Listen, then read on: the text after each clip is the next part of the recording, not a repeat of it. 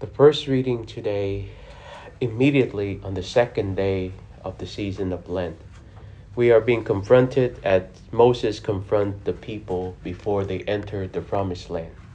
After many years in the desert, hopefully by this time they recognized uh, the Lord and the wonders He had done to purify them from uh, from the land they escaped from, from Egypt, from the land they have gotten used to, and see the wonders of the Lord uh, working in their life to deliver them from uh, the stronger people. But we know from history throughout those uh, those years, not many of them get it. And today, before they enter into the promised land, he told them, Choose life then, that you and your descendants may live by loving the Lord your God, heeding his voice and holding fast to him. Life and death is much more than what meets the eye. And our faith teaches us that uh, this world, this life here on earth, is not the end. And God wills our life eternally with Him. So therefore, we must choose life, not what we can see, what we can judge, what we can measure, what we can understand, and what we can comprehend according to worldly or earthly standards, but according to His standards. We must choose life in God and for God, with God.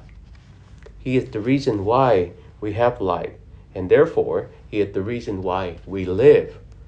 Live for uh, not just uh, anything or anyone, but living for Him. And this is why the Lord Jesus in the uh, gospel reading today tells us that if anyone wishes to come after me, he must deny himself and take up his cross daily and follow me. Not a one time thing, not a few time things, not an occasional thing, but daily and follow me.